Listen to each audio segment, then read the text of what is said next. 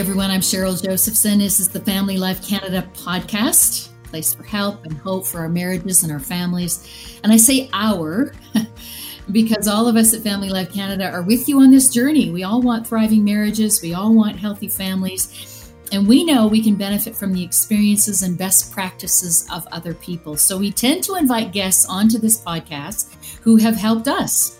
And that's certainly the case with our guests this week. But just before I introduce her, I want to take a minute to thank our sponsors. Compassion Canada has come alongside Family Life Canada in this season of COVID 19 to help us offer this resource. Their heart, like ours, is for the well being of families. We focus on Canada, they focus internationally, but and right now that international need is really, really great. As always, when a crisis hit, it hits those living in poverty the hardest. And Compassion is working through local churches to bring food and hygiene kits and housing for families deeply affected by the pandemic. We'll tell you at the end of the podcast how you can get involved. But right now, we just want to say we're really proud of what they're doing and we're proud to partner Compassion Canada. Now to our guest, who also happens to be a personal friend of mine. Dr. Barbara Wilson is a licensed clinical psychologist. She's an author, a speaker, a researcher, a wife, a mom, a Grammy, and she's Yay. Canadian. Yes, I am. Yay. Yay. Absolutely. Born and raised. Uh, it's, good. it's good to talk to you again. Now, we were part of the same church when Neil and I lived in California, and it was so great to get together with you and your family and talk hockey and Canadian politics and Tim Horton coffee and Swiss chalet. And I, oh, you're oh, you're right. I forgot about that. I want to start talking about your book, Kiss Me Again. Now, I we were friends when you were writing this book, and I, as you would talk about over coffee and dinner, the things that you were learning and writing about, I just had this deep sense, like, oh my goodness, this is going to be incredibly helpful to couples, and it has been to thousands of couples around the world. Uh, so, congratulations, first of all. Thanks for doing that. It's it's a resource we recommend all the time. Uh, take take us back. Why did you Why did you write this? Well, book? it starts back a little bit farther, but actually to my first book, The Invisible Bond, because I was uh, a sexual health educator, and I don't know how that happened, but just began to, as a teacher, do that for pregnancy centers.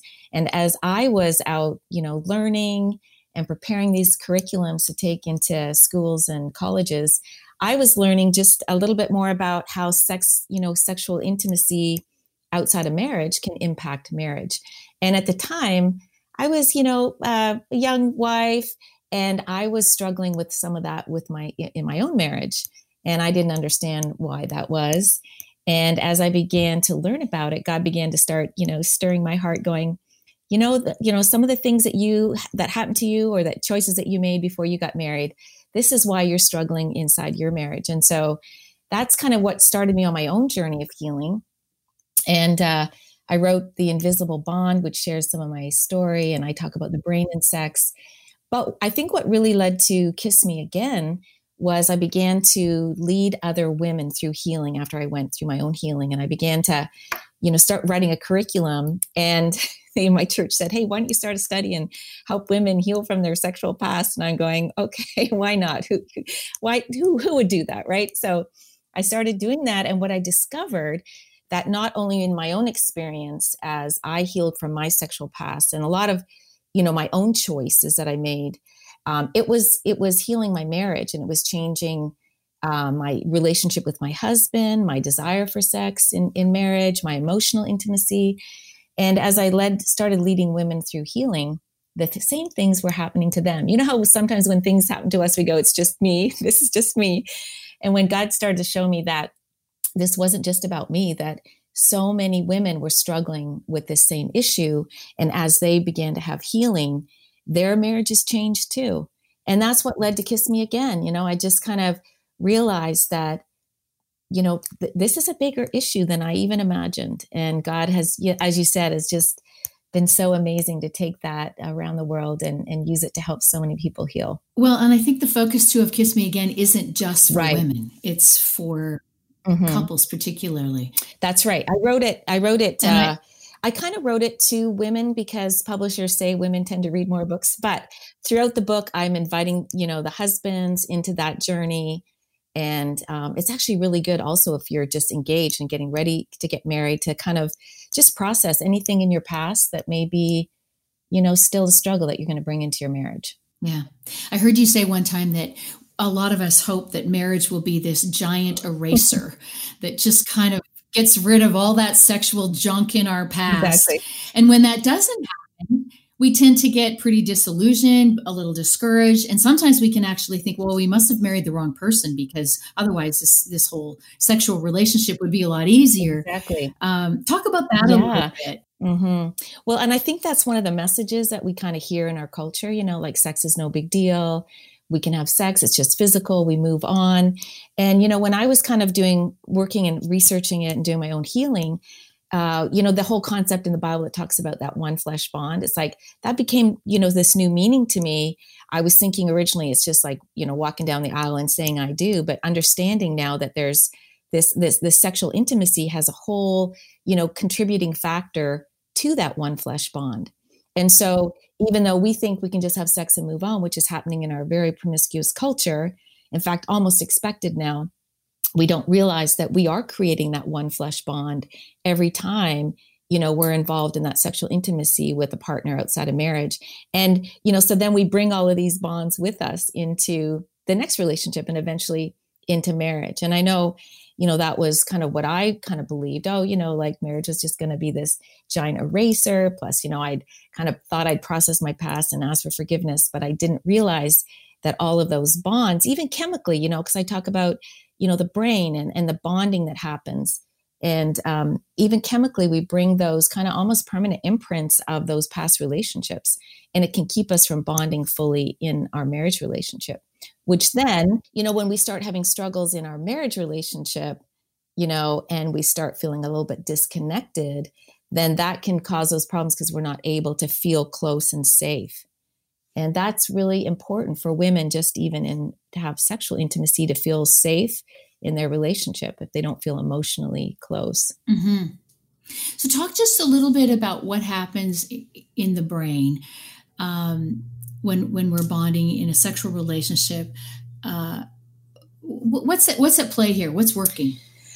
Yeah good question. Um, you know we've been we, we've known so much about how we release chemicals and hormones during sex and um, but in the last 20 years or so we've discovered that humans men and women released high release high amounts of oxytocin during sexual arousal and release. And um, and that was kind of really changing because it changed everything for us in terms of understanding that there's really a very strong bond that's happening and that does happen through sexual intimacy.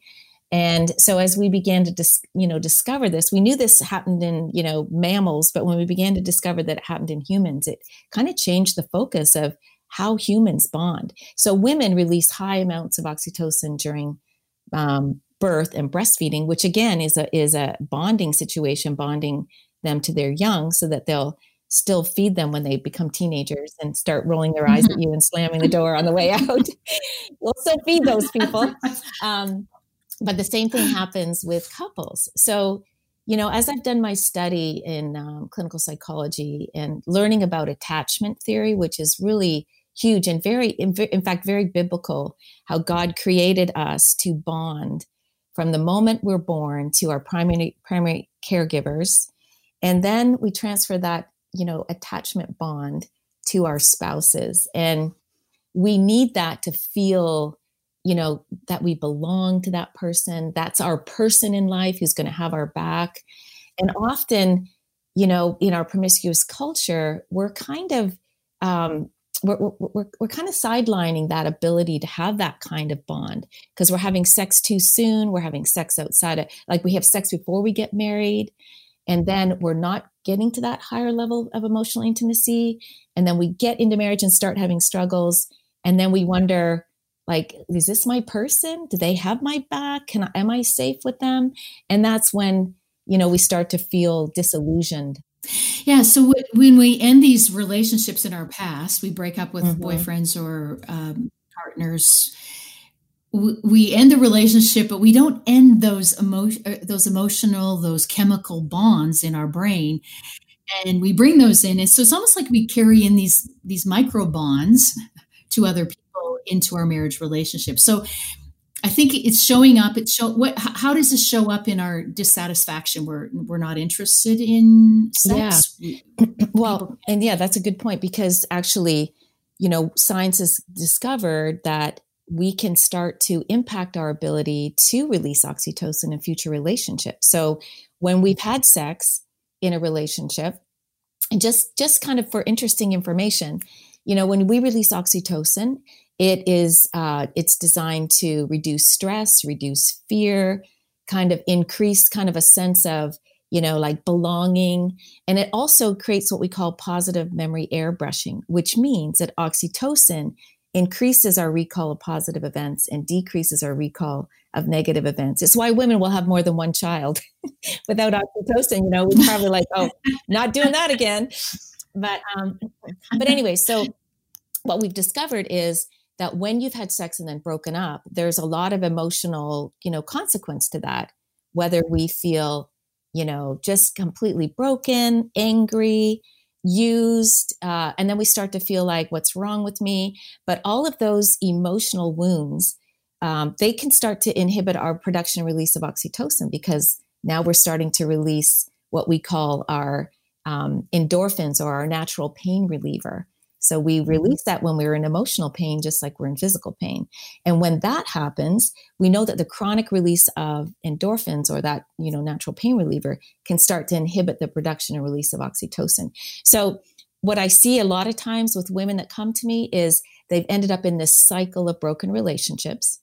And and with each one, they are accumulating more and more of these negative wounds that they carry with them. And they kind of think when they get into the next relationship, you know, like that newness makes the wounds seem like they've gone away, but they haven't really gone away. And it's like we accumulate that. And then we, you know, we get into a marriage. Um, and then here's the interesting thing about those past wounds. Like we might not be thinking about it at the time, but our body remembers. And so, you know, your spouse might say something or have a look or something, you know, just a tone that might trigger that same feeling that you had in the past. And that just brings all of those wounds back up. But in addition, you know, what I hear is just so much kind of shame and regret, um, as well as yeah. just, you know, like a lack of self confidence and maybe there's something wrong with me, but also a negative view of sex, a negative view even of men or just of relationships. And we bring that into our relationship and and then it just doesn't feel safe. I know that happened with me, and um, I didn't see you know sexual intimacy as something pleasant or loving. It was just a way for you know guys to kind of just kind of you know get what they wanted, and I kind of projected that onto my husband, and of course that wasn't fair to do that to him, but you know that was just what happened to me, and um, and yeah, it kept me from really being able to feel safe in my marriage in the way that I could really, you know, enjoy the kind of sexual intimacy that God wanted for us. Hmm. Now, so far we've talked about primarily about people's choices they've made mm-hmm. in their own sexual story. What about things that have happened to you? What about sexual trauma, mm-hmm. sexual abuse? Yeah, that is assault? so so hard. And I know that there, you know that and that there's definitely you know a bonding that happens with that but it's more like a trauma bonding that happens. And so something in the brain happens with that too. So a lot of times even with like say childhood sexual abuse you don't even you know i just had someone yesterday who had no memory of it until you know like in her 20s and because sometimes the, the brain just kind of protects us from that memory. And then a lot of times what happens is when women get married or they start having children the effects of that child abuse comes out and that can be very very distressing. Also with you know with the trauma it just makes sex scary. It makes you feel out of control and powerless. And you know with especially with, and with childhood abuse children kind of learn that their bodies aren't their own like they don't have a boundary. And unfortunately then it can lead them to be re-victimized again in the future and so there's a great need to be able to heal from that. See, and definitely that's an area you would want to see a professional work through some trauma healing. Um, EMDR, maybe some of your listeners are familiar with that as a eye movement desensitization and reprocessing is a very, very effective treatment, uh, something that I use to help people heal from childhood sexual abuse or sexual trauma or, um, you know, assault. Hmm. Is there an element about marriage? Because I've heard this story so many times from young women who tell me, I thought I dealt with the sexual abuse in my past. I thought it was kind of laid to rest. And, um, and then I got married. And, and about a year or two in, it started to resurface again. Is there something about the marriage relationship that, that tells our brain that now it's safe to to kind of go back and process some of this stuff. Is is, is there hmm. something about that's, that yeah that's a good point. And i think that's true. I think i think there is um, there is something about that. And it, you do have to feel ready and safe to be able to process that. But it doesn't feel like that at the time. All of a sudden it feels very scary. No. Um, and you know and I've heard I've heard women say, "I love my husband. I know I'm loved. Why is this show? I, is for the first time in my life, I feel fully loved, fully accepted. Uh, so why is this showing mm-hmm. up now?" And I just wondered yeah. about this dynamic. And I think I think that's a good point. Actually, I, I I also believe you know that your brain, as I was mentioning, can block that those memories for a while, mm. and. Mm-hmm. Uh, and I think it just there's just at a time when we become you know kind of farther into an, an adulthood, but are, we are also triggered by certain things that are happening that allow those memories to come to surface. Um, but it, it, you know, it, mm-hmm. trauma gets locked in what we call the right side of the brain, the emotional side of the brain, where the amygdala is. That amygdala is our threat center of the brain, and we release high amounts of cortisol when we go through a trauma, which can kind of block the memory of that and um, healing mm-hmm. just really you know healing means we take we kind of access the left side of the brain which helps make meaning of what happened to us and it kind of unlocks that right side of the brain and you know that, that's such a, that's such a good question it's something that i you know definitely um, want to think through more mm-hmm. but but well it's just an observation i, I i'm not I'm not sure where if there's science to back it up, but it it sure it just happens yeah. anecdotally. Well, we and, and, we do know, yeah, it can be triggered, especially. Well, what can often trigger it is just even the sexual relationship, because then your body has memories. Yes. So I remember one woman I was talking to that, you know, she didn't have memory until she began, you know, she got married, and then when she began being sexually intimate with her husband, all of the memories flooded because of the body sensations that mm. happened that reminded her of what happened mm when she was a child that she had kind of blocked out. And so it, it's hard to know. I kind of just, I kind of believe it's just God. God knows when we're ready and when it's time. mm And, and, mm you know, when we're, when it's happened to us and we've kind of blocked it out, we don't realize that we have these maladaptive ways of coping. And that's what happens a lot of times women don't understand why do I react the way I do? or why do I have this kind of like you know intense fear of this situation that doesn't make any sense? And and that's your body just telling you that maybe something happened that you're you know you're not aware of. And we just our brains just have to be ready to process it. What i do know and what i love is that god has designed our brains to heal.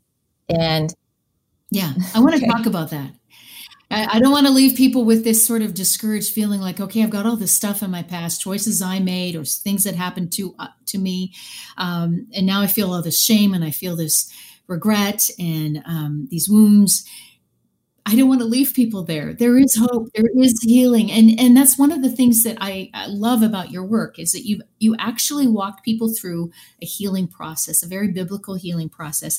Can we talk about the five steps just briefly, and then um, we'll talk about where people okay. can learn more. But. All right. Yeah, absolutely. Um, and, and just kind of to, to piggyback on that, you know, God has even designed our brains to to kind of make meaning of things that have happened in our past and you know we and be able to access more positive neural pathways to to understand that but then be able to to realize that we survived that especially with trauma but you know come out feeling stronger and um, more mm. positive.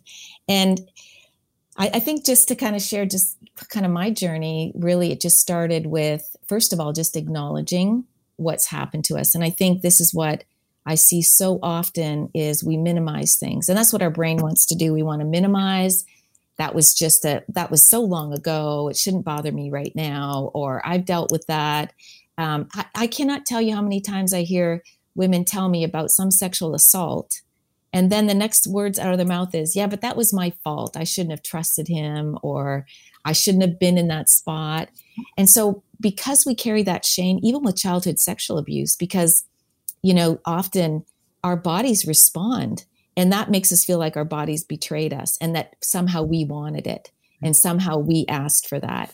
And so there's so much shame that we feel like we don't deserve to be healed. We deserve to have the consequences of that. And so really just starts with being able to be honest with ourselves and saying, yes, this happened to me. Yes, I made these choices. And, you know, I think in my struggle, you know, I kind of spent 25 years kind of just pretending that all that stuff didn't happen. That wasn't me. Mm. That was long ago. And I kind of put it in this, mm. yeah, I put it in this compartment in my brain. And it was when God began to, you know, kind of stir my heart and say, you know, it is a part of who you are. It has kind of shaped it it's your filter of how you see, you know, your world and how you relate to friends. And I want to, I want to heal that for you so that you can be free from that. And that's where I discovered the mm. difference between forgiveness and healing. And so it really just starts with being being willing to acknowledge that. One of the one of the things that I often recommend, a way to do that is to kind of do your life map. And I ha- actually have that in the Kiss mm-hmm. Me Again book where yeah, it's such I a know. great step because right. um, I even use it in my counseling. But you know, just get get like you look at your life kind of in these you know ch- categories or chunks of 0 to 12 is your childhood 13 to 19 your teen years 20 to 30 your young adult young adult years and then over 30 if you happen to be in that category and you just kind of just spend some time with god and just say what happened you know 0 to 12 what was going on in my life what are some negative things that you know did someone molest me you know and actually when i start you know probing it's like memories come out that maybe and, and sometimes people don't want those memories they're scared of those but it helps us make sense of our the whole picture of our life so if you if you mm-hmm. had a divorce in your family or were exposed to pornography or had something traumatic happen in those 0 to 12 years we kind of just dismiss that but then when we look at our 13 to 19 years it can make sense well maybe that's why i started drinking when i was 13 i was molested when i was 6 or mm. maybe that's why i started having mm-hmm. sex at 12 or maybe that's why I be, you know, so we start to make sense of our life and we and and then we're able to realize kind of the next step of what that healing looks like. And you know, I would mm-hmm. definitely say if there's been childhood abuse, you you must start there and that's your first healing step because that mm-hmm. Mm-hmm. everything kind of comes out of that then. Yeah. Well, beyond that. I love the second step that you kind of outline in the book, which is then break break the silence, invite somebody else into your story, and uh, just again, anecdotally, I'm I'm I'm not I'm not a psychologist, and I'm certainly not practicing, but I just anecdotally, as I talk with women, it seems to me that that's the key the first step towards healing is when they'll invite somebody else when they'll open that door and and um, to a therapist to a mentor to a friend to a pastor that seems mm-hmm. to be mm-hmm. the first step. It is. And that was my first step.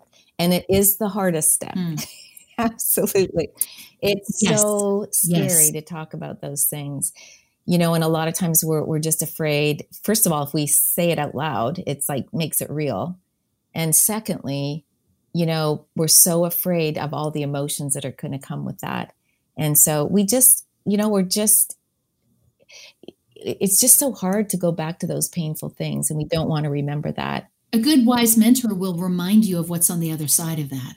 You know, i'm sure that's partly what you do in your in your practice all the time is help people get a picture of what's beyond the, the exactly. And in fact with those kind of experiences we do have to go back and like i said bring that out of that you know trauma side of the brain and make meaning of it but you know um, a, a lot of times you know i hear people saying, you know, just like, you know, turn, you know, move forward, don't forget forget about the past. And I always say sometimes we have to go back to the past before we can move forward because we get stuck even in our brains, we get stuck and we're not able to move, you know, move forward because of those experiences. We get stuck in the brain and we just get into this loop that we can't get out of this negative core beliefs, negative thinking.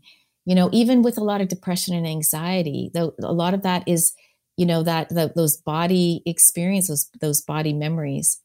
And it's not, it's, I just want to encourage people because it just feels people carry so much shame even about that. You know, I'll have people saying, why do I struggle with this? I just want to be done with this. Why does this have to be, you know, what I'm dealing with? And there's shame in that. And a lot of times, even that shame keeps people from being willing to get healing. But breaking that silence, just being willing to, to, you know, you know, share that with someone. But I would encourage, you know, people to really be praying about who's a trustworthy, safe person to share that with. Not everyone is. And you know god will god will show you who that is. There are three other steps in sort of the healing process that you outline in your book. We're not going to go into those because um, i want to ask you this question because i know it's on the hearts and minds of a lot of parents. Do you have any advice for parents as they're trying to prepare their children prepare their adolescents for a sexually healthy life? Um, we also have to be really mindful of protecting our kids mm-hmm. sexually you, can you give us can you give some coaching to parents yeah i have a lot of ideas for that. Um, i'm sure you do. Oh my gosh. Um, i'm just you know so concerned you know just what's happening when i sit with women and men and just hear about what's happened to them and just so alarmed at just some of the things that they have been exposed to uh, have not been maybe protected from, and, and w- with good meaning parents just not knowing what to do. And I think preparing your children for their sexual future really begins very early, as early as you can by teaching them, first of all, proper names for their sexual body parts. Because often, mm. you know, we kind of use these cute little names uh, but what I'm just going to be honest, I'm just going to be super graphic here because what happens is when pedophiles want to groom your child, they'll start using kind of cutesy names. But if you're teaching your child proper names, then if they start talking about some different kind of names for their sexual body parts, that gives you a little clue that maybe somebody's talking to them. And so I just say straight out from the beginning, just teach them the proper names and then they become comfortable with that and then again of course teaching them that those are theirs they don't belong to other people we don't let anyone touch those areas. We don't touch anyone else's you know private parts. And we can start teaching that to them very very young. And i think that's important because what you're doing is you're making you're normalizing that in a way that's making it safe to be able to talk about that. And secondly um, and here's something you know that that happens a lot is i think it's important not to force your children to kind of kiss or hug relatives or you know family friends or strangers. Um, because we create this sense that they they don't have any control over that. They they kind of are powerless to what other people can do to their bodies. And that just that just creates this opportunity for a pedophile to kind of capitalize on that. And so I think it's, yeah, it's okay to, to encourage your child to be, you know, um, respectful and to say hello and things, but to make to make them kiss relatives that they don't feel comfortable kissing or sit on somebody's lap.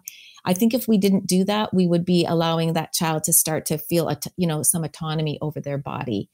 Um, and then no secrets you know i often hear adults say to kids oh, this will just be our secret you know that i let you have candy. Um, i've even had my grandkids say that like let's just make that our secret and i'll, and I'll say you know we don't keep any secrets from mommy and daddy. Because that's like yeah i've had that mm-hmm. same conversation. that's what pedophiles do right? They'll say you know this will just be our secret and when we yeah. kind of have encouraged that then kids kind of feel like that's okay to do. So those are just some very basic things as young children and we wow. it would be important to kind of to realize that we can start to make a we can start to protect our children really young from those kind of things and i think when we do that we've already created an environment where our kids know that they can come to us about these things and that continues to grow as they go into their teen years because everybody's teaching your teenager or your young adult about sex. There, everyone, but yeah. if you become the expert in that for your child's life, but starting mm-hmm. young, then they're going to hopefully and more likely come to you for those expert, you know, things that they're going to talk about. I remember saying to my young my young kids because I didn't want them to make the same choices I made because no one talked to me about sex when I was growing up. Nobody. And I had to navigate it all on my own. And I wanted to make sure my kids knew that I was going to be comfortable enough to initiate the conversation with them. And that I would always say to them, you can come and ask me anything about all of this stuff. And and so that's how I think that's how we can do it. And then, you know, when I talk to young people, they really grasp the whole science piece of the bonding. And mm-hmm. yeah, yeah, I was just going to ask you about that because I think I think we we, we tend to come at it from a, those of uh-huh. us who are Christians and have a Christian worldview tend to come at it from a moral view when we're trying to teach our kids, and and I think right. that's not wrong. That, that we need to we need to teach them morals and values as well. But I think I think we have to do something mm-hmm. as well as uh, I think we and, and, I think the brain science. You're right. Is it is another piece to add to that exactly. conversation. And what does that do for adolescents? You know, uh, they're very much science just kind of makes sense, and I think you know it, it makes sense to me. It helps make meaning. In fact, as I began to discover the science, it's like, oh my goodness, you know, like what God's been saying all along is true, and it just, you know, how I said like the, our brain likes to make meaning of things. It's like it helps kind of add a piece of meaning to why we're supposed to save sex for marriage. It's not like God's trying to ruin our fun. It's like He's trying to provide for us you know the the best opportunity to have that lifetime marriage. And of course the you know when we're not when we save sex for that partner that we're going to spend our life with we don't have anyone else in our brain. We haven't bonded to anyone else. And we have this you know opportunity to have that you know amazing bonding. And we we know with oxytocin you know the longer you're married and the more you're having sex that bond gets stronger and stronger. And when you I remember even going into high schools in kind of secular, you know, situations. And when I talked about the brain, I didn't, I couldn't even talk about God, which was, you know, fine with me because the science piece all comes from God, anyways, right? And the, the, I mean, the light bulbs would go off. It's like, oh yeah, like I want to be married. I want to stay married for life. If this is going to help, you know, me achieve that, then that makes total sense to me. And I, I love that hmm. because, mm. you know, kids are just so practical and also kids are very concrete in their thinking and so it's a very mm-hmm. concrete mm-hmm. sometimes the spiritual aspect can be a little bit more abstract or vague and uh, but the mm-hmm. but the science adds that concrete piece that helps they, they can even actually even visualize that in their brain and it is very helpful i think it's it's it's so great then to kind of present from the science and then backdoor the spiritual side of things. Then you get to say, you know what, this is God's design, mm-hmm. this is mm-hmm. God's plan. Uh, it also helps us have a conversation with our kids mm-hmm. about pornography. Can we just take a oh, couple oh, yeah. minutes and talk about that? How, how, does understanding how the brain works help us understand the yes the appeal and the addictive nature yes. Oh, of pornography? Oh, I'm glad you brought that up because there is a very much a chemical piece, a you know biological piece that happens with pornography. We know that it's very addictive. In fact, one of the most addictive things that, that happens in the brain, and that's because you know with science we've learned that you can actually train your brain to be aroused by certain things, kind of like a trigger, you know, like Pavlov and the dog and the bell. You know, he trained that mm-hmm. dog mm-hmm. to respond to the bell even without the presence of food. And that bell became a trigger to the to the dog's brain. Well, the same thing happens with sex. So if we're using pornography as a way to create that sexual arousal, you know, we're now training our brain to respond to that. We're training our brain that you know to to use that as a way to experience sexual arousal and, and pleasure. And and this is my concern what's happening. We are that as a young generation especially the young the, today's young generation we are training our brains to be aroused by pornography. And and unfortunately what can happen is we can train our brain to that and then not experience the same kind of sexual pleasure with a real person so what happens is if you're using that, you're training your brain to that. And that's what you associate with sexual arousal and, pleasure. And then I have all, you know, I talk to these people who then get married and they think they don't need pornography because they have a live person to have sex with. Again, exactly, a big eraser, right? They think. But what happens is because they have released all these chemicals and hormones with pornography, they don't release the same level of chemicals and hormones with a live person. And it happens all the time. We want to start bringing pornography into the marriage because we need that bigger chemical high. And so then we start becoming disinterested in our spouse because we need that, or we need to move on to someone else. And it's, you know, and the Bible talks about this too, like not awakening that pathway in the brain, that sexual pathway before the right time, because just like Jesus said, you know, that we, we are having sex in our brain and we're training our brains and it will have an impact in our future relationships. And that's the scary thing is people do not think that's an issue. Yeah but the, uh, the but science is also helping us understand how oh, we yes. can heal from that can you talk oh, about yes. that just briefly it, the, you talked about mm-hmm. pathways mm-hmm. there's there's ways for the brain to reestablish absolutely. those pathways absolutely and that's the exciting that, that's the exciting thing whatever you know and for your listeners, whatever God is bringing up to mind for them, I want to just encourage you that, you know, whatever God's bringing up to mind, He wants to heal and He can. He has a plan to he- of healing. And, you know, just like any addiction, uh, there is a pathway for healing for that. And, you know, when I talked about those chemicals that are released, there's various pathways for those to be released. And what's happening is our brains are plastic. There's actually what we call neuroplasticity happening. And it used to be they thought that the brain stopped developing at a certain age, but now we know throughout the whole lifespan, we can change our brains. We can choose what pathways we're going to use. And by when we stop using one pathway, that pathway actually gets smaller. And when we start using a different pathway, that pathway gets bigger. So we can literally, through how we think and our behaviors, begin to change those pathways in the brain. And with, you know, addiction to pornography, it really just starts with stop using that pathway and begin to use other pathways as an alternative for that are healthy and healing. And and so again, a lot of times people think that they can just stop, you know, doing that on their own. They we really need help in that area. That is an area that really you need some professional help. You need to um, some accountability but there are specific strategies you know for addictions that are that that that really help you overcome that mm-hmm.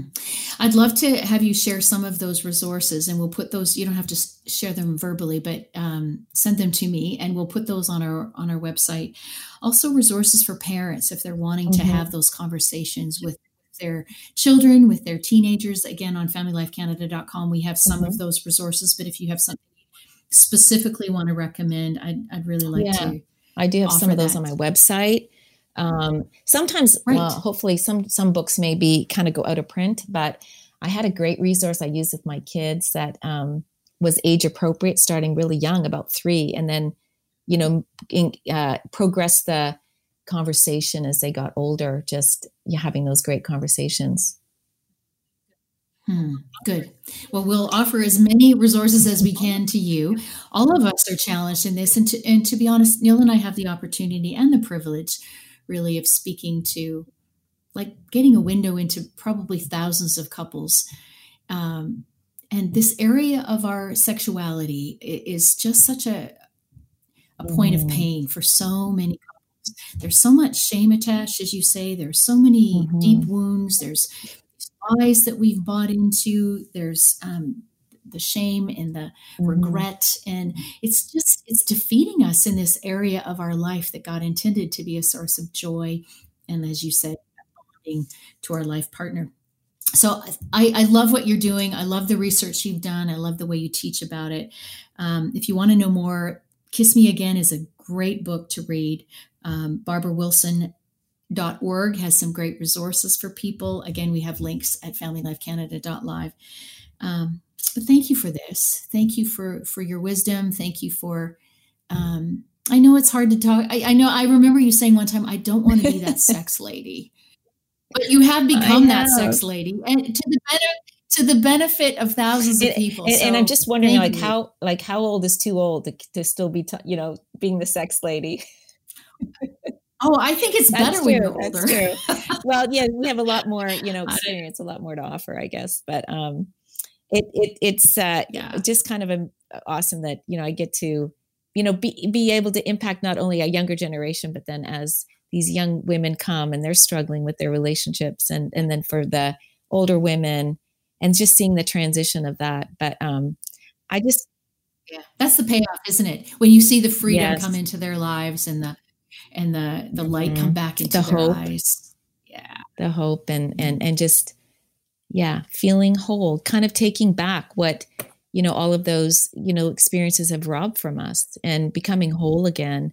And that is you know what God wants for us that freedom and it's very exciting and I, and I'm really just a testimony of that. So I think that gives me uh, added even above the science and, and all my research just being able to be able to say yeah this is real this this is my story um, i went through my own healing back in 2003 and here we are we're going to celebrate our 39th wedding anniversary tomorrow and um, awesome. it's just amazing how you know god completely changed our marriage and our relationship and just you know our ex- my experience with sexual intimacy and what a difference it's made as we've grown older together. So it does. It's so worth it to go through the journey.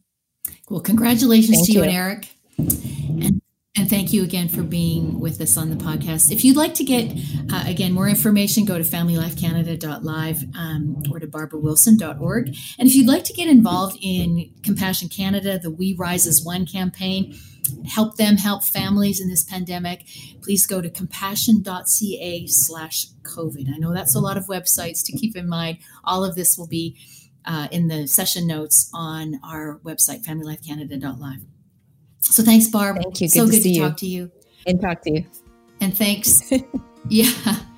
Yeah, we're actually seeing each other because of the platform we use, but unfortunately, we're just recording audio. But thanks to you, and thanks for for joining us. We'll talk to you again next time on the Family Life Canada.